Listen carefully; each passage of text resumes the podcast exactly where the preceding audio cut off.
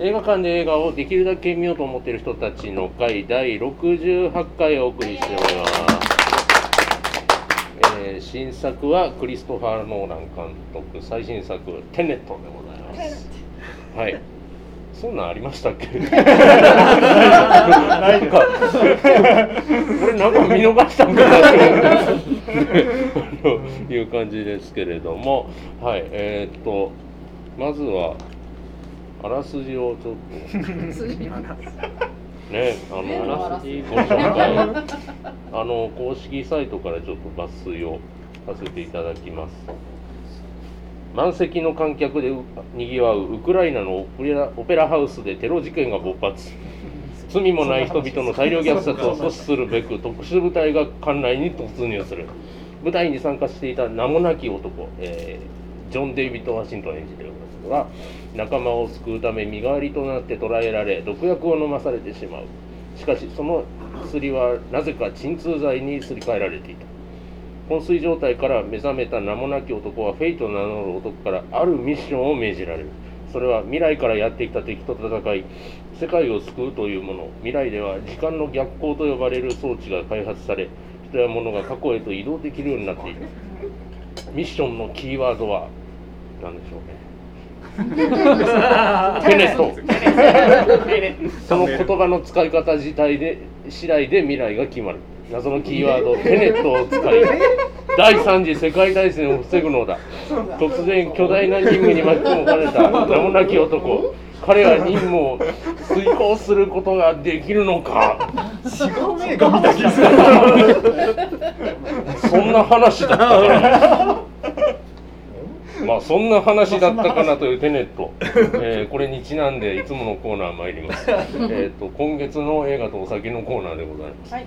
このコーナーでは、えーメモレットののんちゃんが私おじいにですね、えー映画にちなんだお酒を紹介いただくというコーナーでございます、はい。今月は何でしょうか？まず今月はですね1本目。はい。あのーテネット弱者ではい。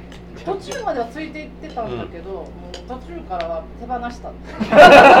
手放した。あのカーカーチェイスぐらいから。なので、うあのもう分かんないので分かってる人の話をねうん。あのシャンパンを飲みながら聞こうかなという私の気持ちのお酒で今日はシャンパーニュを選んでみました。これどっちかというと後半の方がまだちなんでるんではないかとどっちかっていうとこっちの方がまだつながる今僕の手元にはあのダイエットじゃない方のコーラと一緒に。シャンパンがあるんですではシャンパンの方。を、はいはい。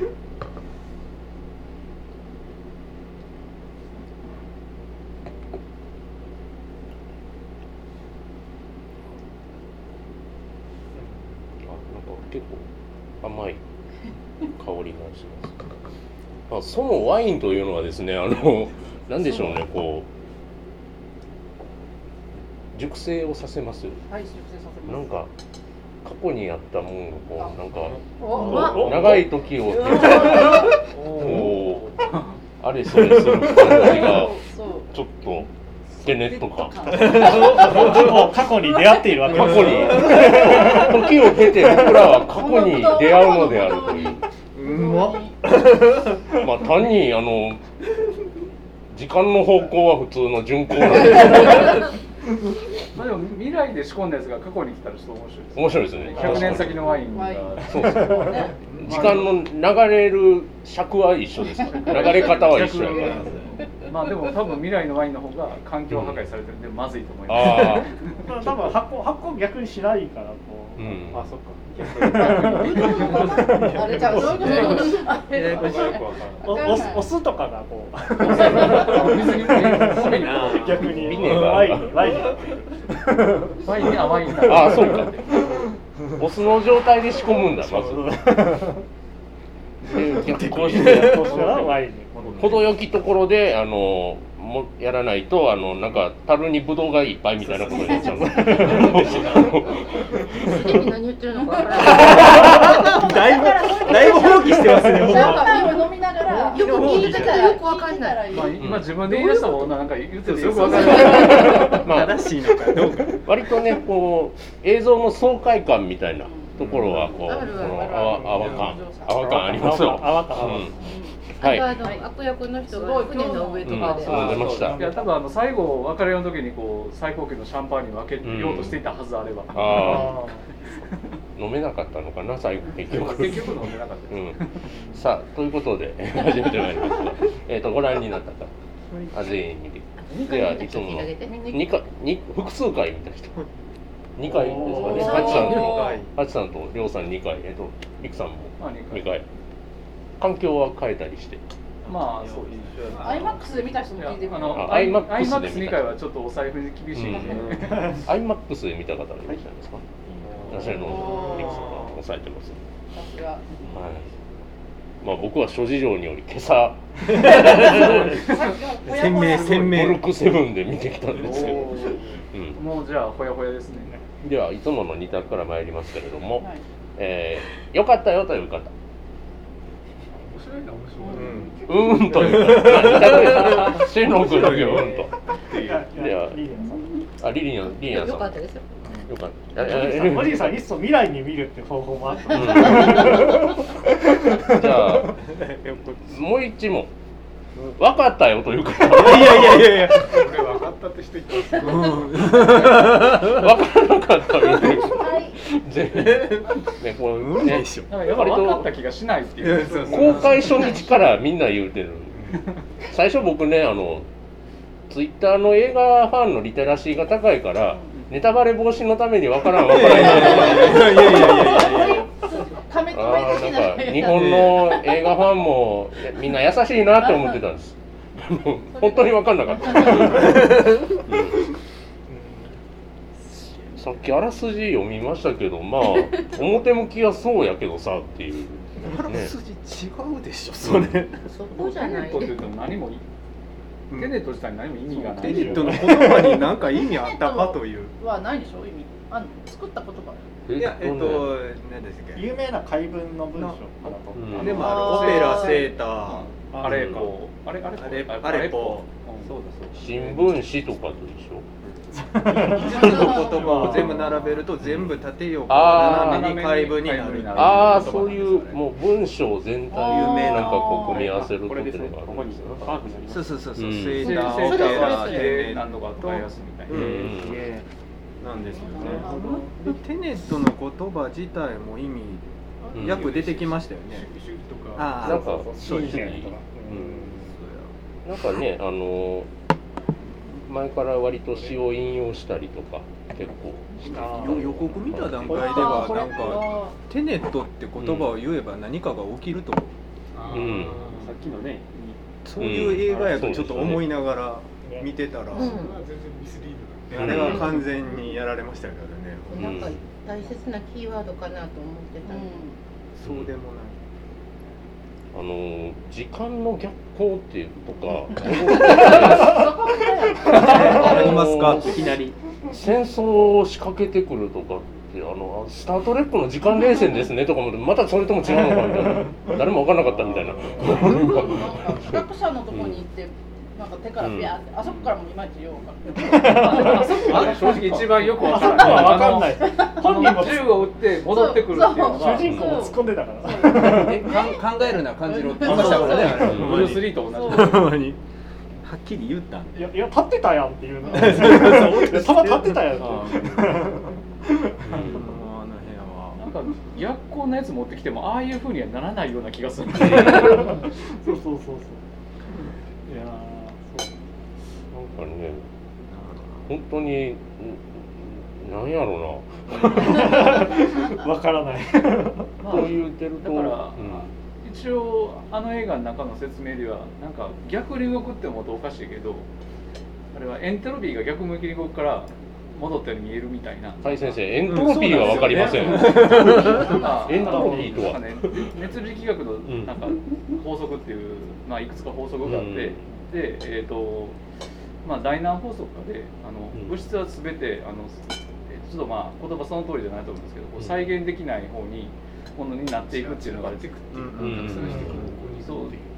だからあの物燃やして物燃やしたらなんかこういろいろ分解されて熱が出たりするけあーそういどもうことか。二酸化炭素出たりするけども結局うんその残ったものっていうのはここからさらにエネルギーを得ようと思ってもできない、うんうん。まあまあまあ、厳密に言ったらまあちょっと残ってるものがあったりするけどもってっていうような感じでどんどんこう散らばっていくわけですよ散らばっていくし、うん。生き物はまあそうやってどんどんこう、うん。あの落ちていくし。していくし物は壊れていくしっていう。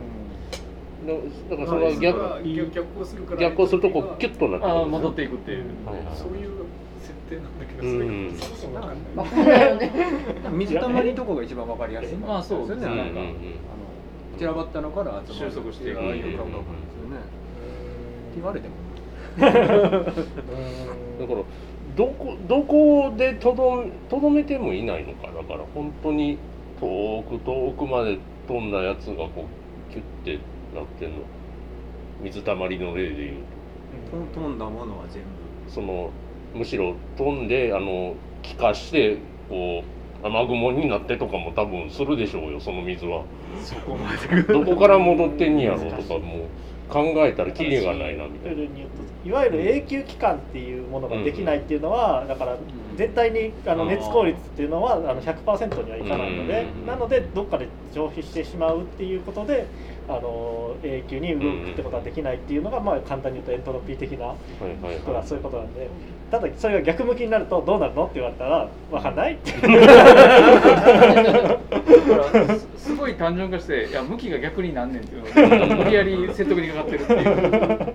タイムトラベルとはち違違ううの？みたいなとかね。でも顔見られたら作中でも言うてましたけど。顔見顔見られるというか、えー自分とで水消滅なんですよね。だからあれが。接触すると、うん。あの同じものが存在することになるから両両方でこう打ち消し合うというか。死んじゃう。そうバそう。消える消えるっていう方じゃないですかねバグるんで接すよ。触っていうのは服着てたらいうそそうそうそこだから微妙なところそこでだから自分として戦うっていうシーンがあってあれもなんだろうと思ったけど一人あれ防護服を着てたからえなんでそう。着えへんあれ同じ服だったら。ああそう。同じ服だったらもうその段階で。同じ物質やったらその段階で、はいはいはい。まああそういうこいや科学的には正しくない。というのをちゃんとあのノーラが言ってくれてはるんで。そこ多分考え出すと。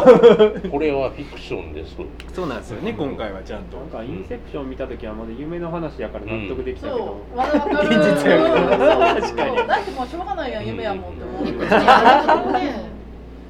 そこ飛び越えてきてしもたわけですな。あのインターステラーを経て。ああそうですね、うん私でも分からへんインターステラーも分かんなかったけどそう。あでもインターステラーはねそう分かったん。そうそうななんかね親子でそうそうそうそう。地球が救われたかは分かんないけどそう。そう 戻ってきて娘の方が年取ってたっていうのは、うん。まあそういうこともある。分かった感じは納得ができるけそうそうどちゃんとちゃんと愛なんか、愛みたいなのが上位にあって、うん。みたいなあのことがまあまあまあまあまあまあみたいな。愛とか夢とかがあるとまあ仕方ないよね分か。らんだから分かんあんま完全に分かってなくても分かった感があんねんけどだだって愛だもん分かるはずないやんっていう、でもなんかテネットの分からない感はもうまた全然違うよ理屈が分かっても映像自体で何が起こってるのかが分からなすぎるという。目の前でなんか。だからネタバレされて見たとしても何の問題もない映画でこれは。これあのりょうさんの前にねあの赤とか青の矢印が ね。散らばってる状態なんですけれども。ちなみにりこれょうさんのは服もあそうそうね。ああなるほど。テネットこれ10 15年ぐらい。前から。なんかなんかどっちかというとこうなんかリリアムだかノエルだかそんな雰囲気になってますけど。感覚なんですあトレインスポンディングみたいな感じになってますこの辺がちょっとこう回転飛びエゲレスの郊外の若者にしか見えないんですけど。今日はこれ着なあかんやろ これを着てもう一回テネット絶対痛い人やと思いますよこれ着ていったら。すごい好きな人来たって。見終わった後にめ聞いたさっき見たんですけどアイブスが誰かわからん。アイブさん隊長。最後の。あ三人。いや違う違う違う。あの男の人。三人。あ投げてきた。あのえっとアーロン・テイラー・ジョンソン。ですわごごご3人で分けた人の一人です。ゴジラ一本目の主役。あそうです。ははい。いキッ最後さ分けた人の人そうそうそうそう一人一人。まあだからこれこれ別にだから2つアーロン・テイラー・ジョンソンがあんなこううなんか結構地味っていうかいかにも脇役前としたってるんですごいびっくりそうそうそうちょっと後半で出てきたのになんかえらいキャストに書いて長くいたような重要なところ。割と。ああはい。まあ割とノーラン組っていうのは結構同じ人が出てくるっていうのは多かったんですけど今回はマイケル・ケインだってねマイケル・ケインがそれだけちょっと予告編の段階で笑ってしまったのは俺だけでしょうね。よっみたいな感じがしたんですけど。えケネス・ブラナーも何本ケネス・ブラーナーもあのダンケルクダンケルクに。出ダンケルクますね。あうん。最後に出てた。そうそうそうそう。あの海の方の艦長みたいななんか役でしたなんかキャストでいうとロバート・パティンソンが思ったより良かった。そうそうロバート・パティンソンすごくうん良かっよかった。たですねこの人？ニール。ニ1うんうん。回目あんまり私感じなくてうん。ニールに対して。うん。なんか全然思い入れもなくて最後にいきなりなんかえらい存在感出てきたら。でも2回目見るともうニールしか見てない。もうだってあれはキーキーはニールだもんね、ほんまにそうなんですよね。テネットからは離れるんですけどちょっとバットマン楽しみになってきました、ね、の撮影のやつ流れてますねたまに。そうどうなるんかな。うん。次の次のブルース・ウェインがロバート・パティンソンって決まってる。んでそうなんや。はい。今ちょっとねテネットええそれはニールでしょ？ニールあそう、え2位の人これで女性ファンが増えたりした、うん。素敵や。トワイライトって、ああもともと女性ファン。ではそういう人なんやっぱり・ポッターの4本目で世界的にまずは出てで「トワイライト」でバーン売れていう感じですよね。そその時は若者、うん、若者ファンみたいな感じで若い若いケツアゴやったそうそうあたちゃんと 結構トワイライトの見た割とジョックス感がある感うん。じのルックスやったよ。はいいい。ちょっといい感じの渋いお兄さんになったのね。うん。でデンゼル・ワシントンのそうだから主演をね。まだちょっと本人の名前を。子供何やったっジョンジョン・デイビッブジョンラブラッククランズマンジョン・デイビッド・ワシントン。ですね。まあ名もなき男これ名もなき男って訳されてますけどまうん。あ訳したらあのネタバレになるからやと思うんですけどパンフレットとかあのキャストの役名見たらなんかあれどこの言葉でしょうね？なラテン語なのかな？なんか主役っていう意味なん。ですね、うんあ主役に主役要は名前が本当に。そのまま。いややるけど、まあ、文劇中でね脇役か主役かっていうのを言ってるんで、うん。なんかそこで、そこでちょっとなんかねあれが、うん。あの差し障りがあるんで名もなき男多分なってる。うん。ー名前を呼ばれるところは一回もなかっ一回もないです。ねあないの。ないですね。あんだけ相棒みたいなのがいてね、うん。たそう。うしいと思うまあコードコードネームすらないですから、うん。まあでもあれですねお酒じゃないけどやっぱり、あのミネラルウォーターがダイエット効果どっちかにすべきでしたね あーダメだよ飲んでたお酒じゃないねんけうわエリザベス・デビッキいやー顔ちっちゃすぎもうめっちゃかっこよかった。こどいやなんかねどこで見つけてきはったんだっていうどこで見たんやろうなとかこのデビッキーの名前どこで聞いたかなと思ったらね、コードネームアンクルもねあー。エリザベス・デビッキーなんですよ。あああああああ書いてますね。ちょっと背のいやだ高さからねがすごいアンなアンクル僕超好きなんで。私もアンクル超好き。えーうんあのケネス・ブラナーの手下のあのよく007に出てきそうなごついおっさんおったじゃないですか。あのおっさんに並ぶ背格好た何センチなんやろ。でかいう、あの金えっ、とあ。ガーディアンで金ピカの人です、うん、ねそれであそっか。本当だ。あの2でね。2のツーで。はい。金ピカキングスの方あ。でそうでした出てたんやデビッキーうん観音観音様みたいな人です、うん。ピントラビット出てるそうそうそう、うん。ピントラビットどでもなんかボンドガールとかなってほしいようねん。まあまあ多分それがまあアンクルでの、うん。まあまあまああそうなんや。そう。ドガール的な。だから正直僕は2時間半の映画を引っ張っていたのはデビッキの美しさです、うん。綺麗やなと思ってるうちに終わってしまいました。よ私はずっとこの人にイライライライライああえイライイライラとせえへんなんか、うんむムカッともするしイいやラッともするし、なんかなんか感情的になって引っかき回していろいろと困難にするし。結構むちゃくちゃだよね。う。んいきなり殺しちゃうししかもなんかそのもともとあいつの贋作作家かなんかとなんかあったわけでしょ、うん。そう。いうフラフラしたフラチな女があのフラフラっとして寂しそうに助けを求めたら名もなき男がなんかもうあのなんでいつ好きになったの任務がどんな困難になろうともこの女を助けて守るみたいなでしょでえそうそうそう。でそれはそれでそこまでやってこう世界世界の平和のためにやって自分のせいでそれが大変なことになってるのに感情的になって夫をバンとか殺そうとかしたりするやん。家族もう息子に会い自たい。分のことしか考えないこの女子は。なんかね世界のことも何もか自分のことしか考えてない。美人やからってほんまに。とってイライラっとした女子は私だけではないはずと思うねんけどどうやろまあそうですよね。いやいや。イラッとせえへん全然せえへんあれ助けてたのは別に恋愛感情とかじゃなくて単純に、あの民間人を巻き込んでるからそれを何とかしようっていう。割割なんか割と割といやいやいやいやあれがさ割と情報部員にしては割もっさりしたもっとさりした女やったらあそこまで。そこ？を言うたら。そうだから死にかけた時にあやっと死ぬかと思ったらえええ行くの？みたいな。そうそうそうそう。いなくなったらいいのにと思いながら見てたのに最後まで生きてたからああれが回復する理屈もよくわからないいやあれは本当わかんなかった全然わかん。ないよね逆光の玉に打たれたから逆光したら治るっていう。あでもなんかあれ説明を聞いてなんか納得はしたけど。しました。ええだって銃弾受けました。あまあいろいろ飛び散ったり組織が破壊されたりします。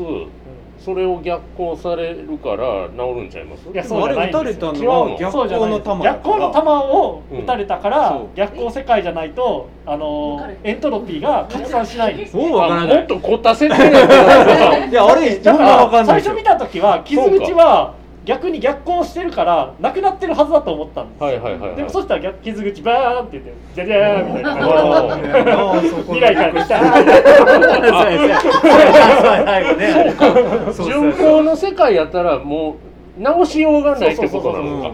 いやでもその辺かなでもその理屈そうその理屈が全くわからん。どうも納得いかない分からへん逆光のって玉に打たれたらなんでやねん逆光の逆は巡光ううん。んっていうことだから治ってから巡航戻っちゃえば大丈夫ってことになるのかな。そうそうそう。うん。まあうんでもなんで治るだから、なんでえっと、巡航の人が逆光の玉で怪我して でそれを直すのに逆逆光に入って。逆光今逆光に行くっていう。そそれがなんで治るのかはそう。そう。そうそこなんです治る理屈は頑張って考えても無理なんです。そう。だから一いやだからねあの応だから一応逆に言うと傷口が残っている理屈であったから。あそこも戻らなあかんやろうという ちょっとねあのテロップを適宜出してほしい。うん。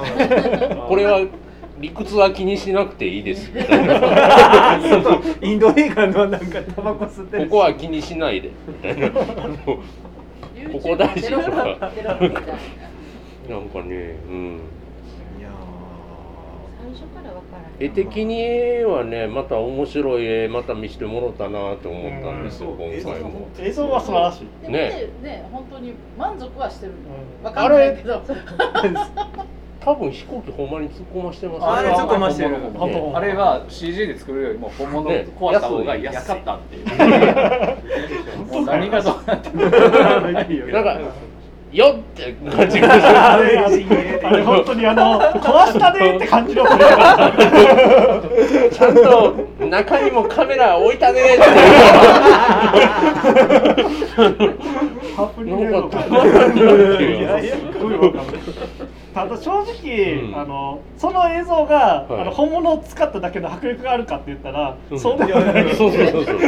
ある意味そうなんですよね。ね要は話の筋的にはおとりっていうあの別に CG で爆発させたって、うん。あの別にそれはそれでいいんじゃないかって 私は思ってしまいました。むしろ途中のあのスーハースーハー言ってる時にヨガって言ったところの方が俺すごい好き。ああれあれはあれは爆笑です、もうあれはもうおもろかった何をすんねんこの人ってそこおかしいやろっていう。あとはあれですよ。働く車大集合作戦ね。あれあれ楽しかった。ねなんか日本の少年とかたまんないですよはしご車扱うかってなんかちょっとねあのヤシ折り作戦ももう一緒にやった働く車がバンバン出てくるよみたいな。しかも色分けまでされちゃってみたいな。あの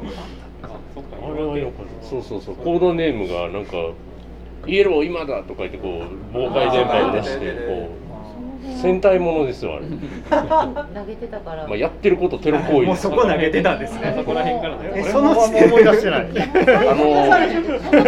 のプルトニウムを盗むとこ。今なんか新五時のやっとこしか思い出されない自動だからあの自動車逆行するシーンの前ってこと前完全に巡航で あの挟んであそこはまた全員そうですからね、うんまあ、ただああいうことは確かダークナイトでもやったようなおっちゃんっていう。あのトレーラーネタはやったよね。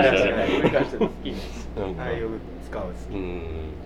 ここに3冊もパンフレットがあるっていうのは今までの中では珍しくない。私も買ったから。そう。みんな分からない。今か日はね持ってこなかったけど家に。うんみんな買ってますでねあの設定集誰か買ってるんですかそしたら分かるかなと設定集なんかすごい分厚い。こんな設定集があー。そうなんや6000円もんかすすごいい買ったや買ってないですよ8人中4人が買ってるってすごくない、50%いつも一冊ぐらいしかない。アイマックスいけるじゃないですか、あ のねこうなんでしょうねこうキーワードとかね設定されてるとたまんないですよね。ススタルスク12とかあー。12あの都市の名前？なんか。でもこれ特筆すべきはこれ800円なんですよ。いやこれはねそうでした800円でこれはね超良心的な絵なんですよ。うんうん。え9泊でした？あ900円ですよ。まあまあまあまあ。まあまあまあ1000円以内でそう細かく書いあます特別価格1000円でも全くおかしくない。あの山崎隆さんあとか、ね隆が、ジュブナイルでおなじみの。なんかいろいろ飛ばしてるけど。リターナー三丁目の夕日って言えよ。そうそう。ドラえもん。おドラえもん。ドラえもん。山崎監督と大森のぞみさんがこう横に並んでますから、あー。レビューがなかなか。ざわざわっとするまあただ山崎監督はちょっと最後の方にあの問題提起をしてますけど。あのへあのニールが。僕同じことを思いましたでも。うん山崎監督。ニールは誰やねんはいはいはい。それね、これね。この説ね。それな僕ねこれこれはね文句ありますよ。そんないやそうやったらおもろいけどとは面白いかもしんないけど、うん。これのまず問題点を言いますよ。うん。てか簡単に言うと世界を巻き込んで大戦争の割にスケール感があんまりないんですよ。ただそういう話は結構ある。いやありますよ。ありあますよ。の。ゴジラの2本目とか。もちろんもちろん。もちろんあるけどただあまりにも夫婦ん。夫婦感とそのうんなんかそれを見ている。親。しかもお結構まあまあ DV がね、うん。DV が小さい問題だとは言いません、うん。となんか不倫してたの？いやしてないよみたいなあのよくわかんないあの。ものとほんで子供に会いたいっていう理由のみによってこうこうあのの動機によってこう動かされるストーリー、いうんやこれでちょっと世界滅ぶのはちょっとこれは勘弁してもらいたいなみたいな、まあでもしかし「スター・ウォーズ」のスカイウォーカー家の内輪もめですからねあれはまあ血の話うん、うんまあそうじゃそう。なんかそれよりもなんか小さいんだよな。セーターセーターもこう世界を支配その鍵を握る男にしては、あのそんなに金持ち感もなく、うん。そんなに巨悪でもなく、まあ波の金金持ち、ダミの金持ち、うん。小物かそうそうすごい小物感があって、で奥さんに異常に奥さんに就寝をする金持ちっていうすごいなんかどんどんスケール感があんまりねえなとか思っていた。矢先に実はこのニールが実はもしかしたらマックスかもしれないんだよみたいな話をすると確かに物語的な面白さにはうん。なんかなるのかもしれないけどさらにスケール感は小さくなっていく。登場人物5人ぐらいしかいないのに そのうち2人が一緒だったっていう。すごい小さく笑ってたえば「ターミネーター」だってなんかお、同じ人があ 確かに。それはまあそれ言い始めるとちょっともうずっともうサラ・コナーとマイケル・いろんな映画が巻き添え食らってくるような気するなこれやっぱりなんかそうそういう世界ってそういうもんなんじゃないですかなんかうんすごいあのお金持ちのちっちゃい内輪が全部を決めてるみたいな。うん。でもそれ気になって昨日からまあちょっといろいろ調べておてー。なんかそれがそうやいう人の理屈で、えーベトナムお守りって調べてって入っててはい。調べたらあのあああれなんですわ。あの五円玉ごめんななんですわね。うん。でベトナムっつったらさ、あのゆかりがあるのは誰ですか？あそこあそこやんっていう。旅行に。あじゃあもう最後あの確定や。そうか。じゃあ確定や。俺みたいな。分からへん。もう飲むしかない。でもでも、まあ、私も前りょりょうさんに会った時その前会った時そう食べるしか言ったけどでもそうこの映画の中ではそう言ってないからね。そうそうなんですよ。あそうそうそそううあなんですよ。見てる人が言ってるだけですよね。まあそれもまあ多分残してはるんやと思う。だからねわざわざなんか置いてるってことは意味があるってことでしょ。ノーランはなんかこういろいろこうなんていうかこう、うんうん。あの変変なこそう。うあのミスリード含めていろんなこういろんな材料を並べてるけど自分はどうやとは全く言ってない、うん結局みんなそれをつながってないから分かんないんで絶対、はいはい。で多分ノーランはどっちでもいいと思ってる、まあそちらにお任せしますよ。その解釈をすることによって物語が小さくなるんじゃないかなというのが私の定,、うん。定義ですね。でなんかね最後に最後になんかあのもっと大もっとすごい計り知れない力があるんだよみたいな感じで終わるあの 家族家族愛って素晴らしいよねエンディングみたいなあの感じとかええー、みたいな な気持ちにはなりながらまあ楽しかったんですけど。なんか和道開店みたいなやつそうそうそう。そうなんですよ。あれにあれと同じのがベトナあー本当だ。ムに近いのがあるっていう。あー。あでも分からん。ーでもまあ、今話が小さくなったってうんいうのがありましたけど、まあ、まあ多分この映画の作りとしてはその、あのえーあのセーターっていう人に対してなんかその宿命論的なところでなんかこう人はどう生きるか決断するかみたいなところもちょっとなんかこう書きた書きたか描きたかったんやろうなっていうそういう話したかったんやろうなっていう感じがすごいいや本当はそこは読み取れるようになってるんかなとかって。運運命論的なところで人がこう神になるか悪魔になるかみたいな。なんかうん。自分はもう死ぬ。けど世界を滅ぼす力がある。じゃあどうするとかなんかそういうのとか、あその自分が死ぬと決まった人間がそのなんかこう肉まあ肉親じゃない。ですまあ夫婦とか子供とかの愛情とか、そういうのとどういうふうになんかこう折り合いをつけるというか折り受け入れるというかなんかそういうのとかなんかそういうごにゃごにゃごにゃっとしたやつをこう集約したかったよなっていう形跡というかねあのそこまでよくよう読み取らなかったんですけどまあなんとなく雰囲気はあるなと、ちょっと哲学的ななんかねテーマ性みたいなのがきっとあるんだろうなっていう。ノーラン映画に出てくるとんでもガジェット割とデザインがそんなにとんでもなくなくてちょうどいい塩梅で好きなんですけど。あの今回もね何でしたっけ？あれアルゴリズム。アルゴリズム。ああ体操。体操。ね体操。いやもうあれこそマクガフィンっていうね。ね。だからあれはねあれこそ汎汎用紙爆弾ですよね。なんかちょうどそれっぽい感じはするじゃないですか。なんか。あのインターステラーのあの板切れみたいな 板切れシリーズも好きやったんですけど。あ板切れよかったな、うん。あれよかったれ超い。いなんかなんか割と説得力のある形してるというか。なんかあれ、あうん。あれアルゴリズムって発動したら何がどうなるんでしたっけ？全全部のそのエントロピーの動きが逆になる。逆になるっていう。で ではいでこれつないでツアーもうそれが働くように作られてるっていうこと。うん。あ起動さえすればなんですかね。いやそこもなんかあああれが起動スイッチなんかもしれない。うん。もしかしたら。うん。別のところに何かがあるつながっただけでは発動してなかったですもんね。うんセセーターの心臓止まったら何かの何らかの信号が発せられて受信して。ただ今なんかこのセーターそういや病気未来の人治す薬ないんやなっていうのをふと思って。ほんまやね。そうなんですよ。今すごいふと思って。とかが今のがんがんとかなんかそういう病気きっと、それそれこそ逆光なりなんなりとかやっぱないんかそっちっていう。未来の人は過去の状況分かるわけじゃないからなんかあのセーターがみ未来のものとか知識を使えたのって言ったかって、あのスタルスク21で掘ってたらなんか契約書と何がしかの品物が出てきて、でおそらくその時間逆行のマシンがどこにあるよ的ななんかなかったかあったんでしょきっと。ね。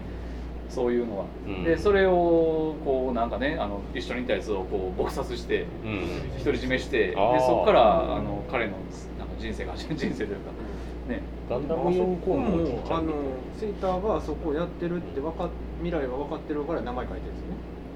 あでもセーターの名前入ってた入ってんすよあ入ってる契約あーじゃあえご指名だったご指名やったんですよねうんだってああ誰でも名前はしっかり入ってたはず契約書に。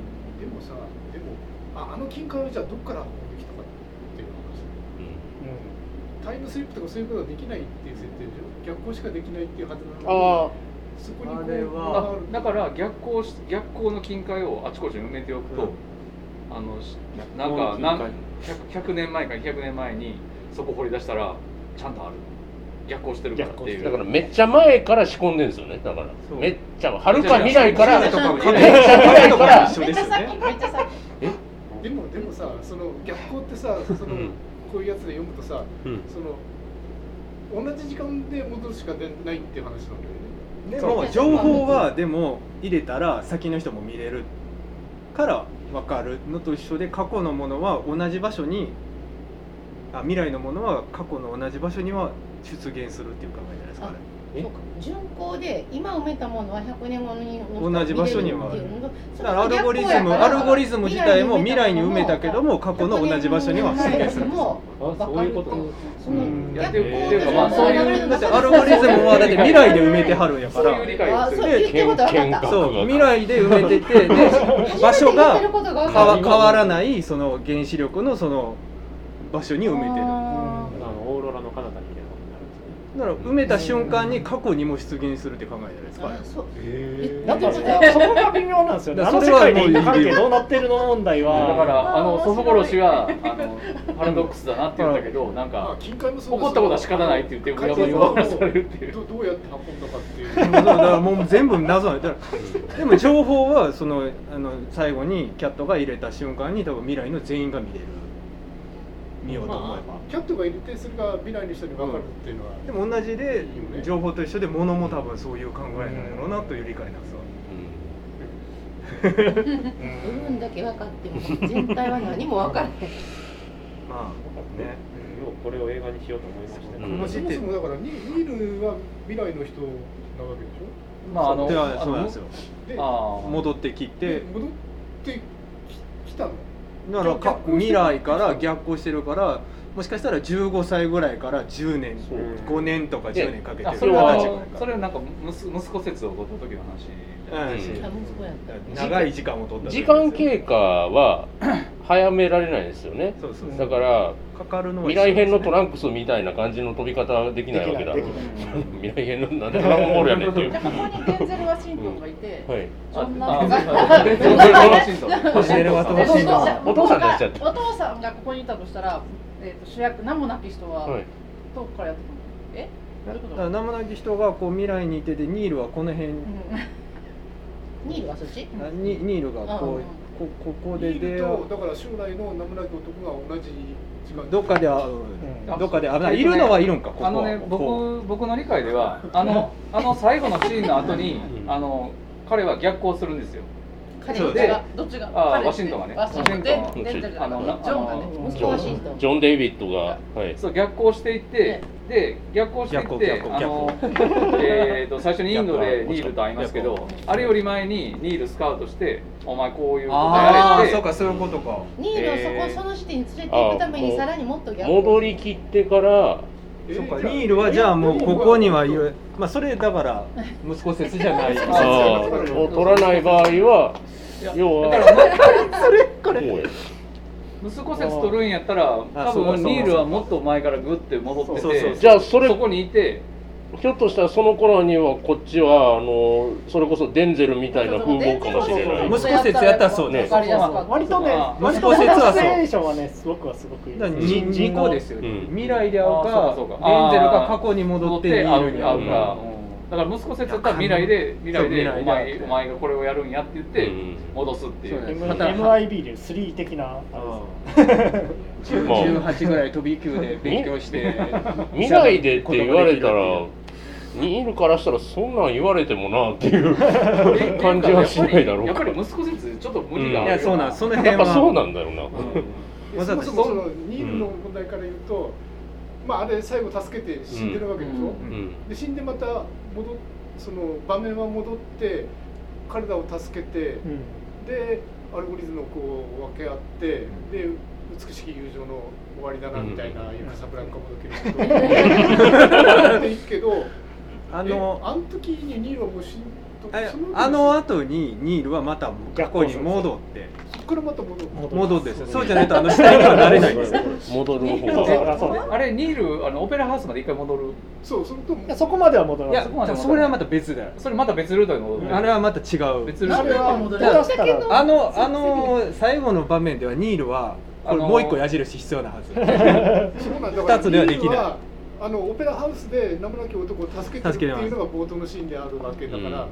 そのあそうか。一回あそこまで戻って。戻ってはいるんですよ一回。あえあでも戻ってる？戻あそこはもうか。そ最初じゃない？あでいやいやいや。最初の可能性最後からは戻ってないと思うんですけど。はいはい途中であのどっかの段階でそうかオペラハウスまで戻ってそこからはニールは巡行で行ってたら別に大東国会うとか会うタイミングは。会うタイミングが別におかしくない。主人公と別に。でもニールニールは知ってるっていう。最後の死体になるのはあの今からやってくやってくるよ的な空気を出した後にああ逆行をもう一回して、そのロジックもよくわかんないですよね。うん。うん。でも死体が浮き上がるはよくわかんないですよね。ああそこ全然わかんなかった。でもそそういう流れがあるけどさその順行と逆行がさ入り混じってるけど逆行してる時はほらなんかほらマスクしてなきゃいけないとかっていううん。一つの。あれ死体死体ってマスクしてました？え？あ死体死体マスクしてた。してた。じゃあ逆光で行ってる逆行で行ってるいやここがよくわかんないいやあれはあれはねわかんない要はなんか そのやっぱりこれはあれかな。ブルーレイを買うかな。止めながらですよ。止めながでも多ら分ロジックとしてはどう頑張っても繋がらないと思いますよ。僕今からはなんか途中から放棄しましたけど今からじゃあ車の場面これでやりましょうか。って言ったらもう。そうそうあのいやいやいや無理ですからね。あれ車はね絶対車は絶対分からない。もう車は違う。もう分からない違うあれだって パンフであのこの書いてる人も無理って書いてある。いやいや物理学の人無理だからともするとあのカーチェイスって単純にバックで追っかけてるような気に見えるっていうあのそうそうそう。待ってあれはってやろうかな。こうこうこう順行で行あってれドライバーがおらんみたいな順行でやってだるからああのに時のセーターもどのセーターが逆光でどのセーターが順光か持ってきてたうんで順行キャットをうん連れながらセー。タはーセーターはセーターは逆行してた。なんですよね。セーターは逆逆光なんですよ。こう連れて。でアルゴリズムが。これ。だからこれこれはねこれこれこうか。こうしないとこうしないと。でも乗ってる車は乗ってる車はこうなんですよ。逆光の車。逆逆光の逆光の車を逆なんか一人乗ってて。そうアルゴリズムができる。今ねあのカーチェイスのあの人物ともののあの時間の流れをね矢印矢印をいくつか置いて問題はこう来てうん。名もなき男が逆行しますよはいね。逆行で行きますよね、ここからがもう こっから追っかけてくるわいやでもセーターもなんかややこしい動きしてた。そうそう。なんかいやでも順光のセーターもいるんだよ確かに。カーチョイスの時に。そうそういやなんかいるんすよ。いたいたでしょいたでしょ。えーとだってこれ最後あの襲われた後。ああそうそう一回連れて行ってるからでしょ？連れてるからいてるいてる。意味わからへんわ。結局作ったけど分からへんわという。どう考えてもあのまあうん。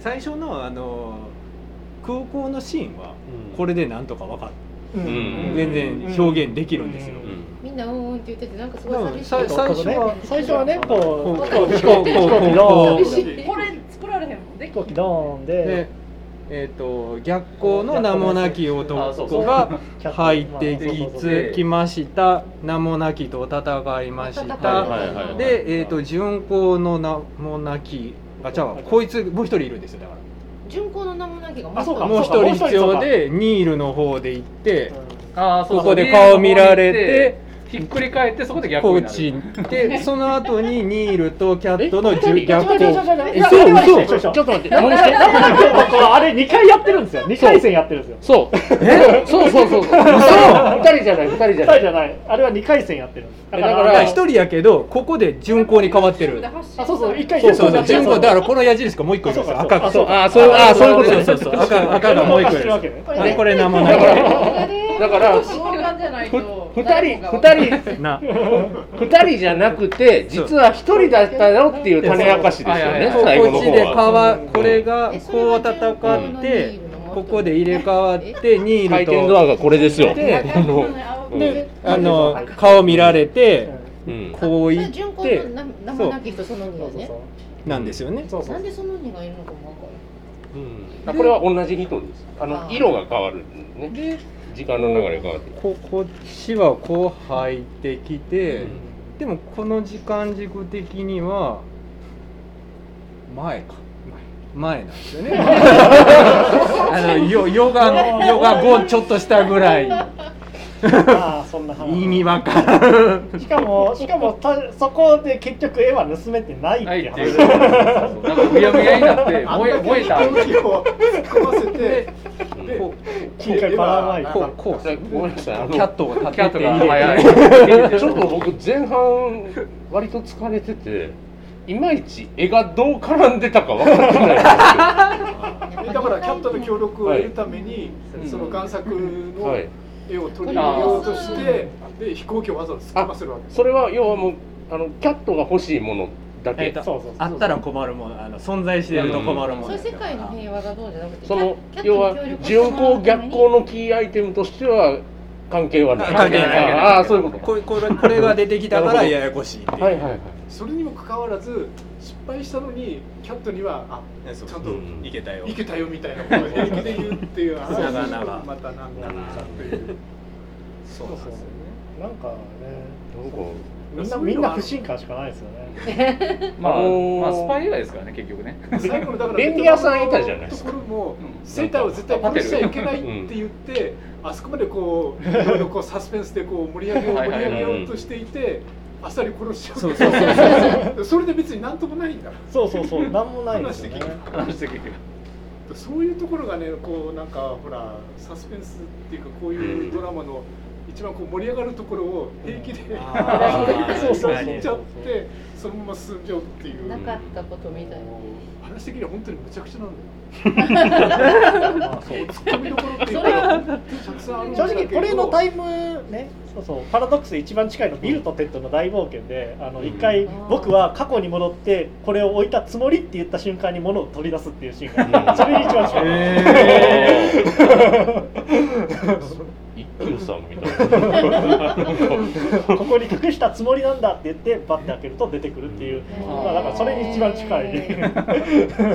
一休さんか宮本武蔵かみたいなまああのビルとデッドも続編作るって言ってますからねおー。えレッドレッド上映会しながらやりたいです見ながら。です。ー見ながら解説をいろいろ突っ込みながら。ちょっとねリベンジ企画。をちょっと止めてちょっと世界止めてのノーランの新作が課題になった時は、みんなも各自で見てもいいんやけど、うん。その日の朝にもう一回見てくるっていうのしたらなんかフレッシュな記憶で語れるから多分ねそういうも考える時間もいると思うよそう。この映画あーあのフレッシュなだけじゃダメです。よあやっぱり僕が言う2から回二回見ないとダメ。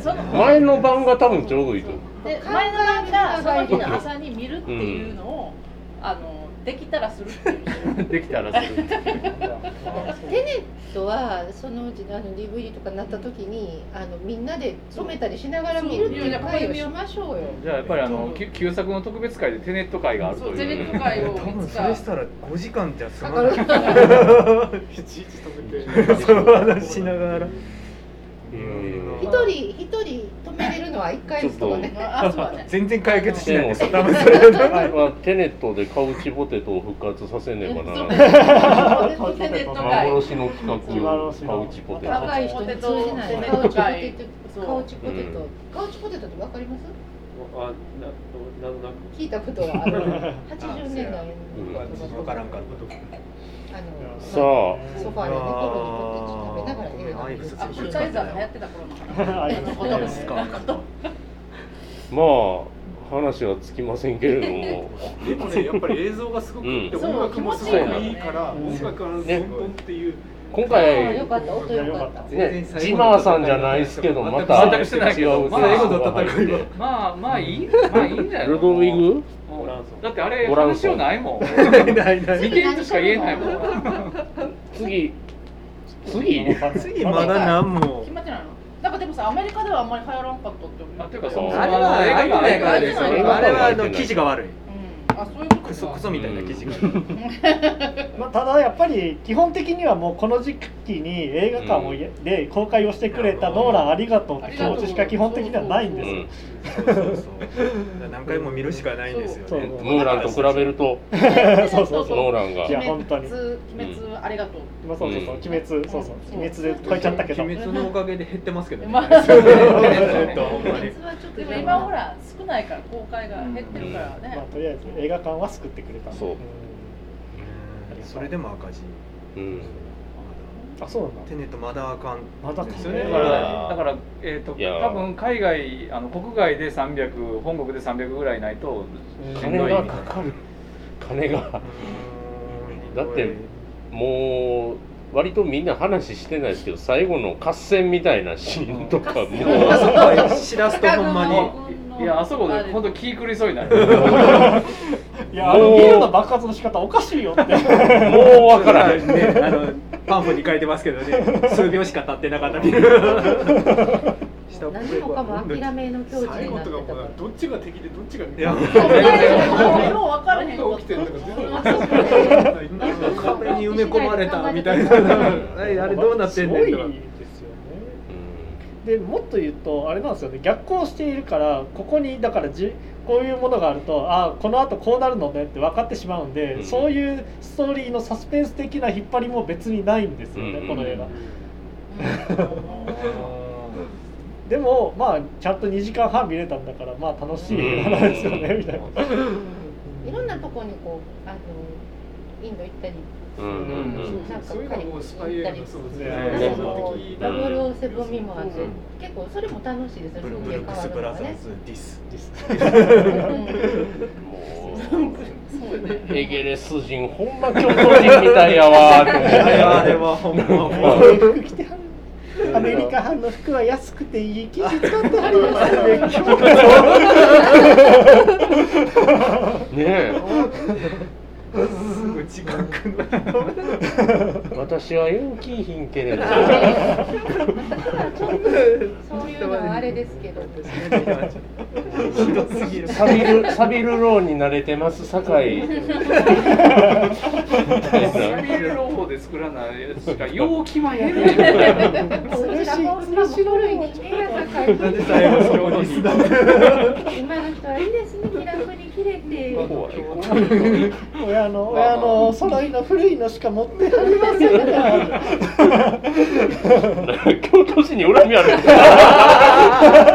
だいぶあかんやつだね。まあ、あのとんでもない形ではございます。が、えっと、これにて、テネット、お開き。えー続いては後半、えっと、フェアウェルをお送りいたします。おとなしい時間楽しみ